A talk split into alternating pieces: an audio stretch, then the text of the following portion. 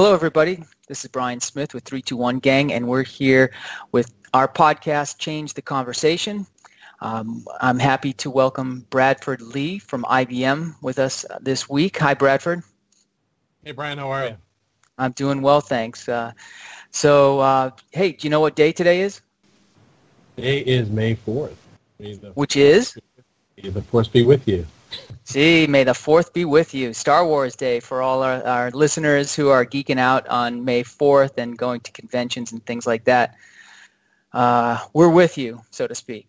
So, uh, so anyway, uh, Bradford is here today to um, help us talk about cybersecurity, uh, both in the software development process as well as in a larger context uh, regarding the the implementation of regulations um, both in practice and process as well as in tooling. Uh, and, and this is a real threat, right? Right, Bradford? Absolutely. And uh, it, as a matter of fact, it's a number one threat amongst uh, not only uh, chief risk officers, but chief financial officers in, in the sector. That's a real position, chief chief risk officer? It is, absolutely. And, wow. And chief information security officer as well. So, uh-huh. so uh, but you know, the, why is this such a large concern? Is if you look at the data, the number of breaches that have occurred, and particularly in financial services, uh, that's where the mm-hmm. money is, right? So uh, Aon did a study in 2017, uh, global risk management study, and it said even throughout the last year, through 2016, financial institutions faced an average of 85 serious attempts to breach their security defenses, and of which uh, each each year, yep. 85 Wow, and those are not the little ones. These are 85 major ones. Major ones, right? And of those 85, 36% of the time they were successful in getting data of uh, personal information. The second thing, Bryan, is when we look at you know this and why uh, some of the regulations that we're going to talk about, uh, particularly in the cyber risk area, um, mm-hmm. why did the Department of Financial Services uh, actually come down so hard with such dramatic legislation uh, and comprehensive legislation because right. you know, SWIFT attacks actually went through the New York Fed. We can talk about that a little bit. More. Right.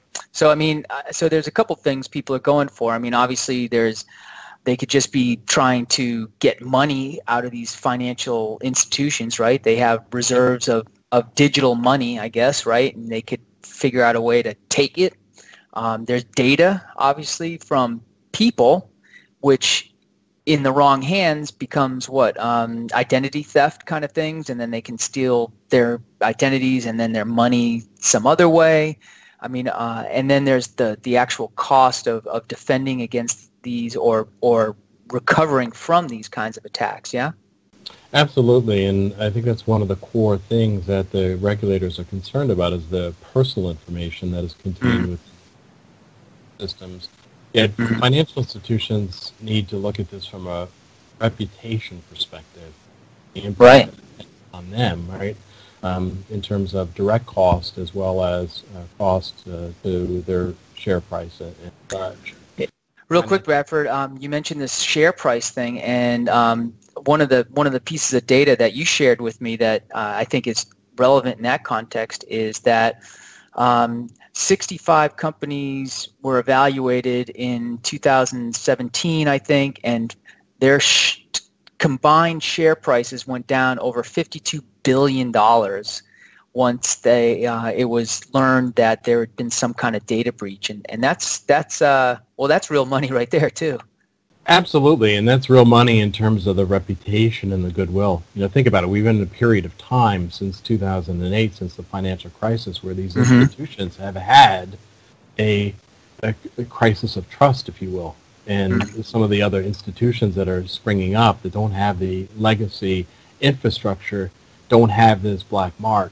But while mm-hmm. there's that $52 billion or whatever the number is, uh, uh, yeah, 52, uh, 52. 0.4 billion. Okay, let's. ah, 0.4. You know what's a, yeah, what's exactly. another 400 million among friends, right?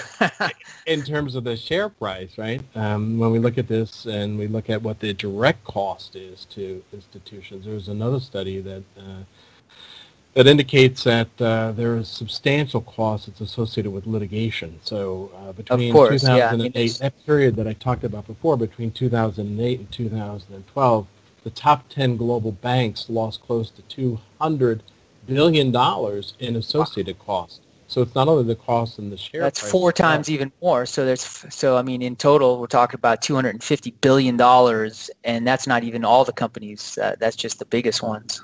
That's right. That's right. And again, that is the cost attributed to litigation, to compensation, Mhm. to claims, to operational mishaps. So Are these Uh, numbers going up? They going down? Are they level? Uh, where where do you see them question. going? So they are definitely, uh, they're, and that's part of the response as well, right? So the uh, number of attacks will certainly increase um, Mhm. as and as there are more areas and venues, if you will, for uh, penetration.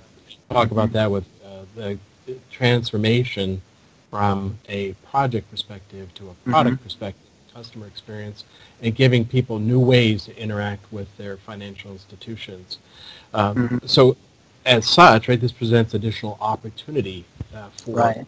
hackers. The other thing that's really going up, and this is where it has to, uh, at some point, end, is the sheer cost of compliance. It just is, uh, it keeps going up dramatically. The amount of money that institutions are spending on compliance to do tasks and activities that are associated with getting a organizational map, right, that Mhm. actually aligns the business to the infrastructure and Mhm. where these activities are uh, potentially uh, Right.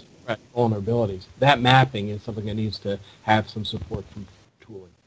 So now the these regulations are, are in place to help prevent these kinds of cyber attacks, but the infrastructure to maintain them costs money, is what you're saying, right? And and that um, but inherently, are the regulations bad? Are they too? Are there too many? Are there too few? Or really, is it just a matter of they exist, and in order to deal with them, we want to deal with them effectively and efficiently, so that we can focus on our core business. Yeah, that's an interesting question, and, it borders on the on the political, and whether you think there's too much regulation. Not you, Bryan, of course, but one thinks Well, that there's if one thinks there's too much regulation or not enough regulation, regulation is constantly changing. And I think we're in a period right now where we're trying to right size. One of the other challenges that exists within this space is there are a number of regulations and or standards which financial institutions have to adhere to. So notably, the, the one that's in this space that has come to market most recently is this uh, New York Department of Financial Services, which Mhm. actually covers 3,000 entities that do business within the New York State. Uh, Hmm. But there, but that's not alone, right? That's actually there are a series of other regulations that are built on the back of this that actually target the exact same thing. So Mhm. uh, it could be the ECRM, it could be uh, Mhm. updates to the FFIEC rules that exist today. Um, w- there are uh, again a, a number of these um, uh, regulations that exist. So if you're a financial institution and you do business not only in New York State, but you actually do uh, business in, in other areas, you need to comply with the standards that are associated with uh, institutional bodies such as SWIFT, Mhm. the Right. New York Department of Financial Services, which we spoke about, the Federal Reserve Bank, which has its standards, and then Mm-hmm. um, additional things that are coming in light of what you asked about before with, with data, which are the UK data protection rights, GDPR, which are Mhm. coming, the Australia Privacy Amendment, um, Mhm. which is around data breaches. So institutions, you know, those ones that we talked about before, they're subject to all of these. And so what is the transition that actually is required from a financial institution? Well, they have invested in the endpoints, if you will, you know, in terms of what does this regulation mean uh, in Mhm. general? Right. What does this mean to us as an institution? And how are we going to embody that? like So- its interpretation and how we're going to uh, effectively deploy our interpretation of that within our infrastructure. Exactly. So a tremendous amount of spend has been in that area itself in terms of in-house personnel, as Mhm. well as uh, securing outside counsel, and Right. then on the and on the other end, Bryan, which uh, is in terms of the infrastructure itself. So how are we Mhm. doing patient testing? How are we doing identity right. and access management? How are we doing uh, right. testing, white and black box testing? Right, right, right. Uh, one of the one of the uh, documents that I, I glanced through, I'm going to uh, look at my cheat sheet here. You know, there there are quite a few levels of, of, of cybersecurity that one can focus on, which uh, speaks to the costs you were uh, alluding to. You know, identifying threats, uh, protecting against threats, detecting the threats, responding to them, and then recovering from them. Now, um, your your role at IBM is within the what is called now the uh, Watson IoT uh, brand and uh, focused more on on typically on software and systems engineering, right?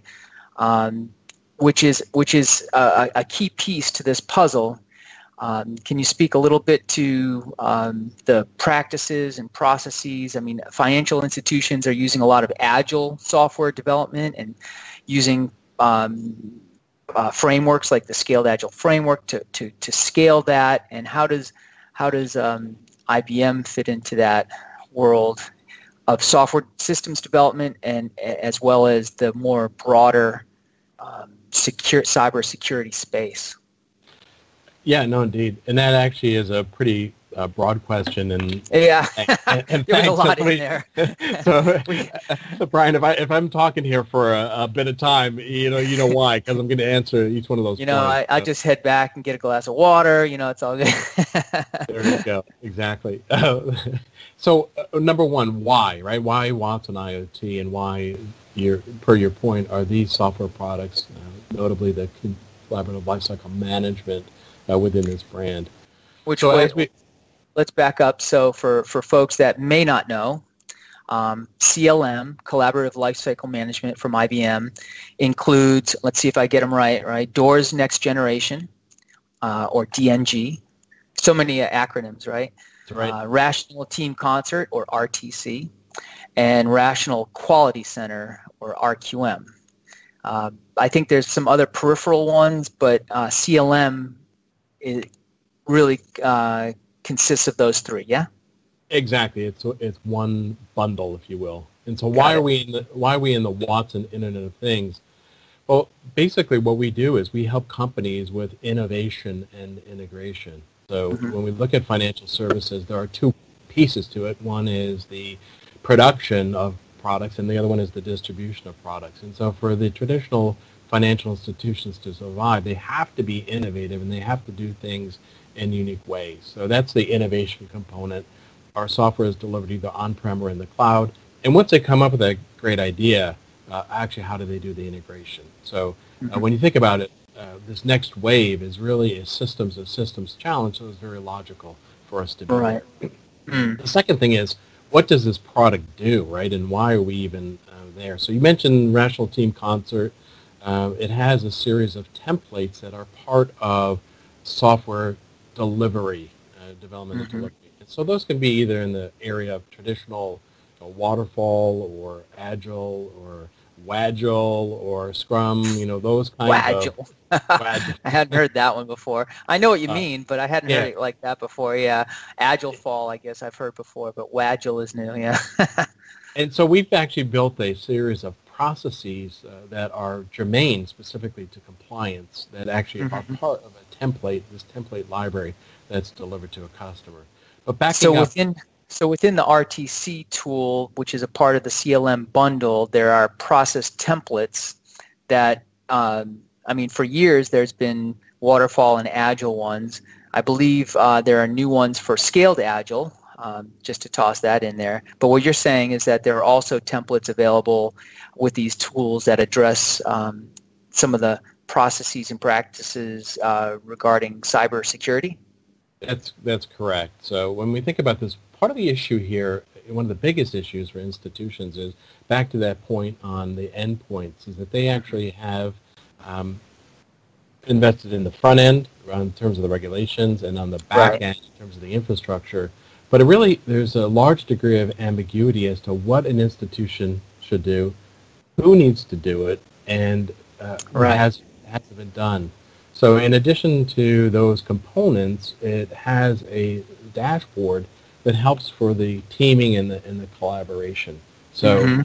when you think right. about this, this ultimately all rolls up to an individual, and Scaled Agile actually has that concept of teams of teams. So you've got right. people that are working at the project level, that are working at the program level, and then ultimately at the corporate level.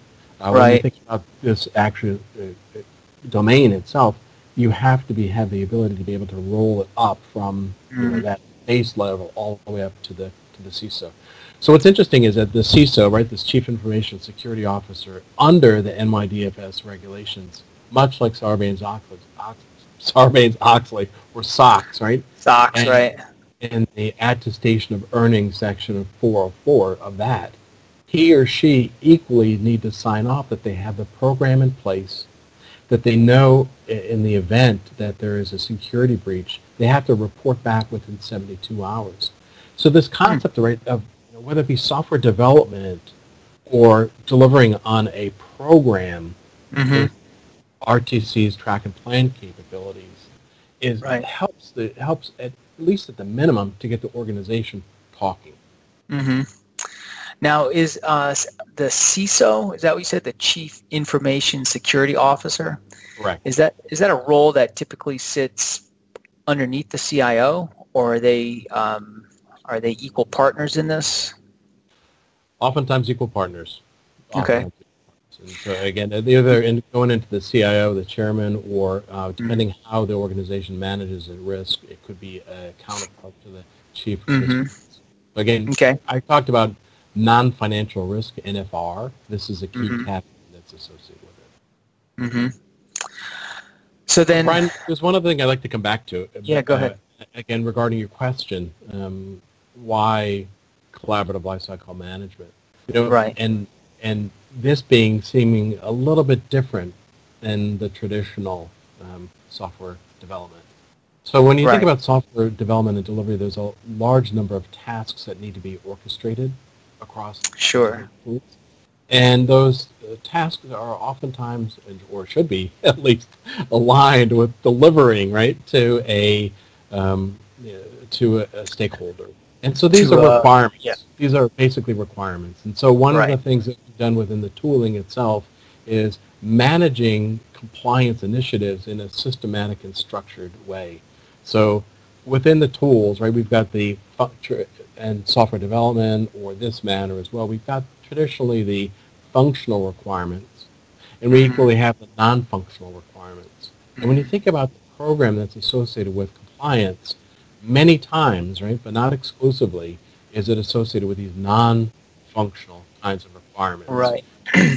and so these compliance the requirements, right? Is that what you're saying? Compliance, regulatory, um, yeah, all, all of those things that don't actually deliver value to a stakeholder but are necessary to meet either the compliance of, of the regulations or to simply the the uh, spirit of them, which is to keep data safe and to keep accounts safe and to keep uh, breaches from happening. That's absolutely right. And so how do we align right our corporate policy with the regulatory mandates, mm-hmm. with the infrastructure, who said what, when, and where. So you have a degree of familiarity with collaborative lifecycle management mm-hmm. and what's unique about that and the, the notion, right, of work items, of anyone doing work naturally mm-hmm. in their role um, has, and click at, clicks that they take on the system is recorded. Right. And so right. if we can take in, which we do in this offering, regulatory text, whether that be the client's text in an Excel spreadsheet or a mm-hmm. document, mm-hmm. Or regulatory text, which, you know, from the Federal Registry, we can ingest that, and that provides the customer a starting point. Right. Point the team, right? So all the different parties that need mm-hmm. to team, back to your point on SAFe, to right. collaborate to produce a incident plan or a number of deliverables that are associated with compliance. Uh, it mm-hmm. can be digested and acted upon, and decisions can be can be reached. So that's so, one of the key tenets. Yeah, yeah. So I know we probably can't talk about uh, client names specifically, but can you talk about uh, one client that you know of or that you've worked with that has um, taken these tools and deployed them in this way successfully to help them meet these uh, regulatory uh, mandates? Yeah, and Bryan, thank you. You know, one of the things that we uh, do here at IBM is from a, a, confidentiality perspective. When we do things, run things in the cloud, right? The data is the uh, client's data, and also, in particularly in this space of compliance and regulation, mm-hmm. our customers do not want to be held up as you know the standard, if you will. Because if they do, right, right. right the regulator is going to come after them. So um, this is you, the uh, the tallest nail gets hit first, right? So, uh, well, you know, it's also, uh, I mean, let's be fair. A lot of these clients think of the, what they're doing as their um, their advantage in the marketplace, right? Because I mean, they're using this solution because they believe it's the best one to to uh, going back to what we talked about. If they have to meet these regulatory mandates, then they want to do it as efficiently and effectively uh, as possible with the least amount of investment.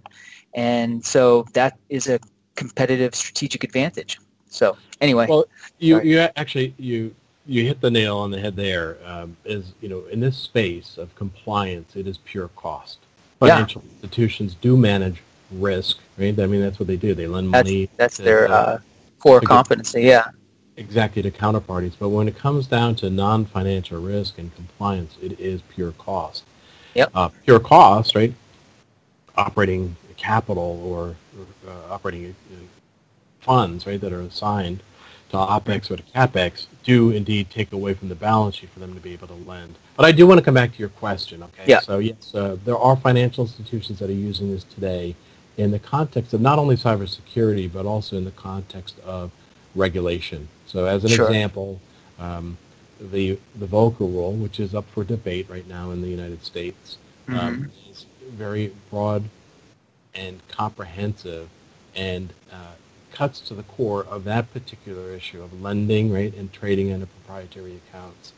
Mm-hmm. So the exact uh, model here of taking in regulatory text, interpreting it for the firm, being able mm-hmm. to uh, prove a degree of compliance, and mm-hmm and generate a set of documents. Uh, this is where companies are using this technology for not only uh, cybersecurity programs, but also for things like um, the Volcker rule that's associated with the Dodd.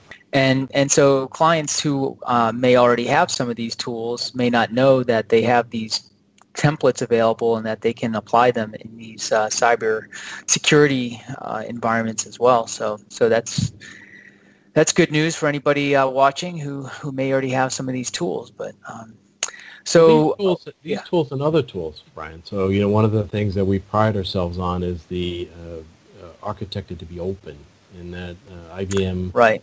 set down this path about ten years ago with mm-hmm. some legacy products that were indeed in the software delivery space. We looked at what is a architectural best practice and what drives the world, and as such, we uh, modeled this off of the internet uh, with its. RESTful APIs and the notion of being able to link data. And this is very important because mm-hmm. this technology or what we're trying to do for customers in aiding them is not to force them to rip and replace. So if they have made investments in some of these interpretive uh, tools on the front end or those on the back end, uh, mm-hmm. provided mm-hmm. they are built on a uh, platform, right, that actually is, has APIs, uh, RESTful, uh, mm-hmm. RESTful architecture, uh, we can uh, integrate with those. And that, right. honestly, that's why uh, I think our partnership is really strong here. Is that you guys right. do do indeed help with some of our implementations that mm-hmm. are around this area, the the expertise. That well, right. Well, you might be reticent to name them, but I, am going to say it. You know, Jira, for example. I mean, at the at the developer level, that's um, a very popular tool. And I would say in financial industries where Agile is very popular, a very popular tool. But um, I know that the CLM tools um, can integrate easily with those APIs and elevate that to a a place where compliance officers are happy with what they get back out of the tools. So so that's one example. I think you know if I'm wrong, correct me please, but uh, I well, think that's one place. Yeah, I, Jira is a wonderful tool, and it indeed helps with tasks. Okay, and uh, right, that's what I mean at the lower levels of, of work on a team exactly. level, perhaps. Exactly. You know, one of the challenges, um, and this is maybe where that intersection is between uh, traditional software development and, and program is that when we take a requirement, we have the ability to decompose that monolithic document. So whether it's a structured, you know, one, one A, one B, right, right, right, traditional requirement traditional, stuff, or whether it be a process flow, you know, that mm-hmm. actually shows that uh, we're going to take this document and we're going to sign it to Sam, who's going to do mm-hmm. X on it, and then give it to Jane, who's got to approve it, and Y. That each one of those points we decompose into a uh, um, component, if you will. And those, mm-hmm. when you think about this legislation, and back to the original point, is that regulation of too much or too little regulation, right? It's constantly changing. So there's mm-hmm. so this notion of work items and the concept of change management and mm-hmm. being mm-hmm. able to work on a program that is dynamically going to change over time create a baseline and only deal within an environment that's going to change all the time, a regulatory environment, right? Yeah. There's a lot of moving parts. Yes, and the implementation, that's one of the things I think is a functional mm-hmm. difference between what we do in CLM and, and Jira. Right. The, the other thing is, you know, as we talked about per your point on SAFe. Right. right. Scaled agile framework. Mm-hmm. No issue. If a team, if one team wants to work with Jira, there is the ability to be able to integrate that team, but how do you actually take teams of teams and roll them up. And, right. And, in an effective way. Mm-hmm. Yep. Yep. Well, cool. So, um, so for the folks uh, who made it this far through the podcast, uh, they've taken away a lot of good information. Uh, what can they, if they want to uh, learn more, what do they do? I mean, we're going to put some links at the bottom of this so they can link to some other things. But do you have any recommendations for for our viewers? Well, I mean, of course, reach out to us. This is the beginning mm-hmm. of a, a, journey and a conversation, and either to the gang or to to, to me and, sure. and the team that supports these products. Mm-hmm. You know, that's number one. We'd love to yeah. continue the conversation. Number two yeah. is I think we're going to have a webcast, right, in terms of some that will show uh, more mm-hmm. of this in the comments. So come back, right, um, and right, see some of the detail. Yeah, so so the link to that webcast, uh, which will be in the near future, will be at the bottom of this, and and people uh, don't forget to subscribe to our channel and, and those kinds of things. Uh, and you know, real one last one last thing uh, before we sign off here, Bradford is, uh, you know, the gang. We focus a lot on systems and systems engineering, and I know you do as well. This conversation today was more around. Um, around financial services and, and that world. But uh, cybersecurity is a is a big deal in the systems engineering and uh, IoT space as well. Automobiles becoming you know more more connected, um, being driverless. I mean, gosh, that seems crazy to me. But I read something recently that people didn't like uh, um, attendant-less elevators 100 or so years ago. So I mean, I guess in 100 years, people may be uh, all used to automated cars. And uh, military and you know all sorts of other places where uh, cybersecurity is a huge, huge issue. Um, and, and the regulations are different and they're always changing. So I think a lot of what we've talked about here can apply to other other industries where cybersecurity is a big deal. So I just wanted to Absolutely. The, the, the issues and challenges are, are universal in terms of how do we collaborate, how do we act on it, what is the mm-hmm. status as to where we are, and uh, what are we with the fulfillment of it. So again, there are this is germane to financial mm-hmm. services, mm-hmm. germane to any public company right, that we talked about before, and mm-hmm. indeed, you know, it's this uh, this notion right of the of being able to take all of that to generate reports, uh, attestation reports, right, right, have a response plan. These are all of the things that this product mm-hmm. needs. Right. Well, good. Bradford Leigh with IBM, the IoT Watson uh, division. Really appreciate you uh, joining us and sharing your expertise. Bryan, thank you for the time, and uh, again, uh, we really appreciate the partnership. Yep. You. Yeah, you bet. You bet. So, uh, everyone, you've been watching 321 Gangs Change the Conversation video podcast. Join us again next time links down below for more information and to subscribe to our channel. We'll see you next time. Thank you very much.